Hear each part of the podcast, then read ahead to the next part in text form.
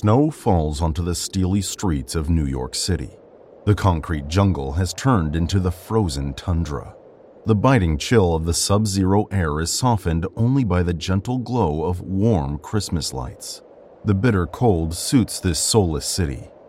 And although it may be shrouded in decorations for the celebration of Christ's birth, rest assured, there is no God here, just men trying to play him.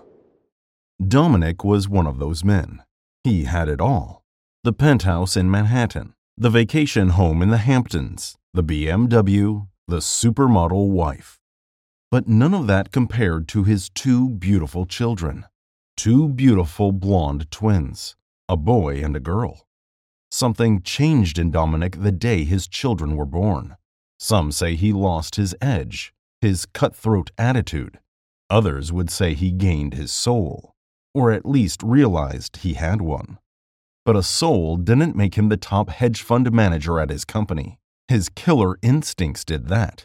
Maybe that is why it all went downhill once his beautiful wife, Laura, brought his children into this world. Dominic couldn't make a decent trade to save his life, and now, quite literally, Dominic's clients were losing money hand over fist. It got to such a low point that the firm had no choice but to let him go. Other firms wouldn't even take his calls. He was tainted in their eyes, bringing nothing but bad luck. Laura, the money grubbing, blood sucking succubus that she was, filed for divorce and left with the kids. Dominic's life was falling apart, and his world was taken away from him. Being broke was rough, but not seeing his kids was the pain that went right to his core. Nearly a month had passed since Dominic last held his children in his arms. On this Christmas Eve, the void feels especially profound as Laura's silence looms, her responses to his messages as absent as the winter warmth. Legal avenues remain closed to him, his hands tied by the uncertainty of his own housing. The clock ticks toward a new year a countdown to the moment when he must relinquish the keys to his once cherished penthouse. With merely a thousand dollars to his name, thanks to Laura's lavish expenditures, his financial reserves are as barren as the branches of winter trees.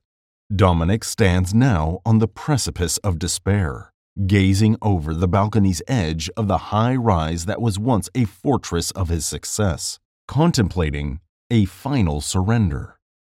The city below, ablaze with festive lights, seems oblivious to the tragedy unfolding in its midst. The irony is as bitter as the cold air that whispers past, indifferent to the human sorrow it chills. Dominic doesn't think he can do it. 50 stories is a long way down. That's a long time to think about what you have just done. It needs to be quicker. Dominic ponders it for a while. The ice cold air barely phases him. It feels like a warm blanket compared to the ice cold heart of his ex wife.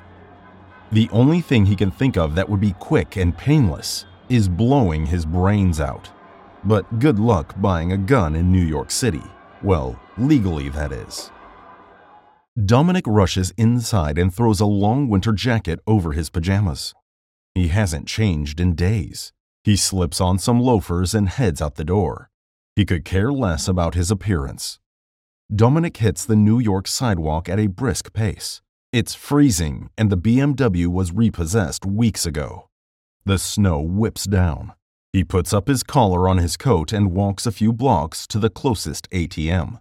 He pulls out his last $1,000 and heads down into the subway station. Dominic gets on the subway headed to the less than desirable part of Manhattan, or the very desirable part, depending on what you're looking for.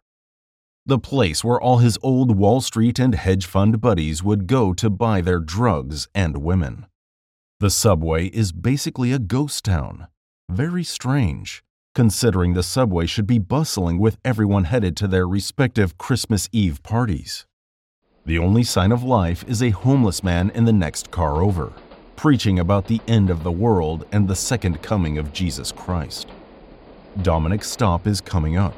As the subway comes to a halt, the doors open. Dominic rushes out and heads back to the stone cold streets of New York City. Luxury vehicles glide through the frosty streets, their affluent occupants in pursuit of one last thrill to elevate their Christmas Eve revelries. In stark contrast, Dominic's silhouette cuts through the throngs. His path leading to the fringes where survival trades hands in hushed tones. Dominic walks to the closest corner being occupied by a huddle of dealers. The dealer leading the pack shouts out, What do you need, son? Dominic looks up at him and stares in silence for a very awkward few seconds. The dealer shrugs at Dominic. Well? Dominic breaks out of his trance and blurts out, Gun. I. I need a gun. The group bursts out in laughter. But business is business, and soon a figure detaches from the shadows, silent and imposing. A quiet nod is his only invitation. Alright, son, my boy Dez can hook you up. Dez breaks off from the huddle and motions at Dominic to follow him. Dez and Dominic walk a couple of blocks when Dez suddenly breaks off down an alley. Dominic pauses for a moment, but then eventually begins to follow Dez down the alley. The alley swallows them, the city's arteries leading to its hidden places. They walk past a homeless man. The homeless man is shivering and huddled in blankets, trying to survive the cold. They begin to approach a steel door, and Dez stops right in front of it. He turns to Dominic and asks, You got the money for the strap? Dominic begins to pull the money out of his jacket pocket and replies, Yes, right he. Dominic is abruptly stopped mid sentence with a fist to the face. He collapses toward the ground as the money falls out of his hands. The betrayal is swift and brutal as Dominic meets the unforgiving pavement. Dez gives him a few swift kicks to the gut before scooping up the money and bolting down the alley. Dominic rolls around on the ground in despair and pain. Help comes from an unexpected quarter. The very man society left behind reaches out, a gesture of shared humanity amidst the urban wasteland. The homeless man they passed moments ago helps Dominic to his feet and asks, Are you okay? I've been better, Dominic replies. As Dominic regains his footing, the man inquires further, Did I hear that man say you were looking for a gun? Dominic responds defensively, What? No, N- no, uh, well. The man reaches into his coat and pulls out a 38 snub nose. I found this stashed in a dumpster. The streets can be a dangerous place, so I've been keeping it for protection. But, but you can have it. The man extends the revolver to Dominic. Dominic looks down at the gun and then back up at the man. I, I can't take this from you. You need it. And I don't have any money or anything of value to give you in return. I've made it this far, I'll be fine. It's a gift, the man responds. Dominic accepts the gun from the man. Survival is the gift exchanged beneath the harsh glow of a solitary street lamp, a beacon of hope against the dark tide. Merry Christmas, the man says. Merry Christmas, Dominic replies. They nod at each other before Dominic begins to walk briskly back down the alley. Dominic is back home, sitting on his couch and taking gulps of bourbon. He stares at the gun the homeless man gave him. He takes another gulp straight from the bottle. He checks his phone. It's just past midnight, officially Christmas, and still no word from Laura. He misses his children and thinks about how much they would miss him if he finishes the job he started tonight. Dominic is once again feeling the crushing weight of despair. He starts to chug the bottle of bourbon. He suddenly stops chugging and lets out a horrifying scream. Ah! He throws the bottle against the wall and grabs the gun. He places the business end of the snub nose in his mouth. He stands there, with the revolver in his mouth, weeping uncontrollably. And just as he is about to pull the trigger, something whispers in his ear. Don't do it. Dominic drops the gun to the floor and looks around the room. Nothing is there, just him and his despair. Dominic curls up on the couch and cries himself to sleep. The shrill ring of his phone shatters Dominic's slumber, the morning sun streaming in with an unforgivable brilliance that wrestles his hungover eyes open. Fumbling for his phone on the cluttered table, he brings it to his ear, a mix of hope and weariness in his voice. Laura?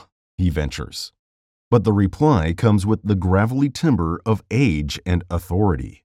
Dominic, Dominic Rossi? the voice inquires. That's me, Dominic confirms, a cautious edge to his words. The voice on the other end brims with self assurance, introducing himself as Lewis Milton from Redstone Capital. Dominic straightens up, his interest piqued despite the pounding in his head. Lewis's words tumble out, unseasonably businesslike for Christmas Day. He recounts a tale of a festive gathering among the city's financial titans where Dominic's name had been the murmur on discerning lips. An opportunity was knocking, loud, clear, and unexpected. As the offer of a lucrative position unfurls over the line, Dominic's despair begins to dissolve into tentative hope. He accepts with a fervor that surprises even him the promise of a fresh start, wrapped neatly in the guise of salary figures and bonuses.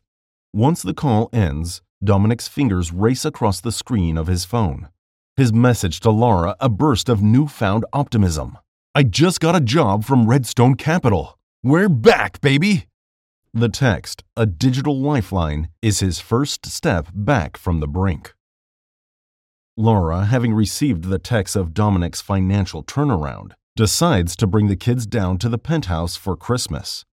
Dominic's joy is palpable radiating through the lofty space as he revels in the laughter and chaos of his children unwrapping gifts. The weight of his recent despair lifts, replaced by the lightness of a family reunion, if only for a day. In the kitchen, the clink of glass punctuates the air as Dominic hands Laura a drink.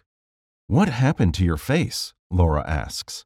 Oh, I slipped on some ice, he says while gingerly touching his nose. You have to be more careful, Laura responds. Dominic chuckles. yeah. They both sit in an awkward silence for a while. I'm going to go back upstate and get our stuff together. Me and the kids are going to move back in after New Year's, Laura declares. Great. That's great. That's all I ever wanted, Dominic replies. As twilight beckons, Laura ushers the children into their coats, ready to depart. Dominic savors these last moments, the ache of their absence balanced by the sweet anticipation of a new beginning. Soon the penthouse door closes behind them, leaving echoes of the day and the glow of hope for what the new year would bring. It's New Year's Eve, and the streets below Dominic's penthouse are awash with revelers. Dominic sips his drink leisurely, the hum of anticipation for the countdown seeping through his window. He has the perfect view of the ball drop, a luxury view for what he expects to be a solitary affair. However, a knock at the door changes the evening's expectancy. He sets his drink aside and opens it to find Laura. She stood before him, cloaked in an elegant winter coat, her appearance meticulously arranged. Hey, he stammers, caught off guard by her presence and her beauty. Uh, what are you doing here? I mean, you look great. Do you want to come in? Laura steps inside without saying a word, while Dominic closes the door behind her. Laura turns around and, with a fluid motion, she sheds the long winter jacket to unveil the crimson red silk of her lingerie beneath.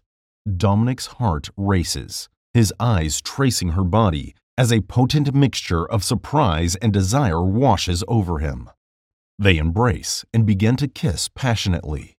Their reunion is swift as they find themselves entwined on the couch, lost in a renewed passion of lovemaking. Dominic caresses her body as Laura whips her hair back and grinds atop of him. The fervor of their intimacy peaks in unison with the New Year countdown 10, 9, 8, 7, 6. As the clock hits midnight, the ball meets its destination. So do Dominic and Laura. Dominic closes his eyes as they begin to climax together. As their passion begins to dwindle, Dominic's eyes flutter open. The reality that greets him is a horrifying nightmare. Where Laura once was, now a demonic figure straddles him, its latex skin a sickening red, horns jutting from its head, with a grotesque, serpentine tongue flicking between fanged teeth. Its claws and black eyes reach for the sky. Its wings spread as its tail whips back and forth while the demon moans in ecstasy. In a panic, Dominic quickly pushes the thing off of him and scrambles to the bathroom. Dominic slams and locks the bathroom door behind him. He grabs the 38 snub nose that he stashed beneath the sink. His heart thunders against his ribs, and his hands tremble as he stares at the bathroom door to contemplate his next move. Time loses meaning as Dominic waits, the gun his cold companion. Eventually, bravery, or madness, nudges him to confront the horror. He edges the bathroom door open.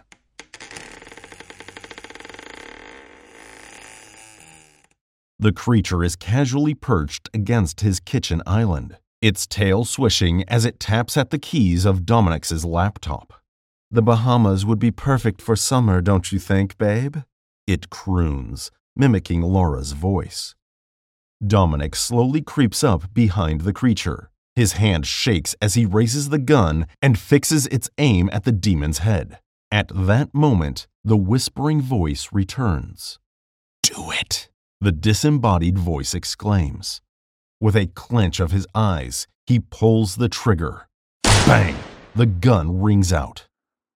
Dominic's eyes slowly open to a reality more horrific than any demon's visage. A naked Laura, flesh and blood, stands before him. She slowly turns around to reveal a bullet hole just below her left eye. The blood drips. The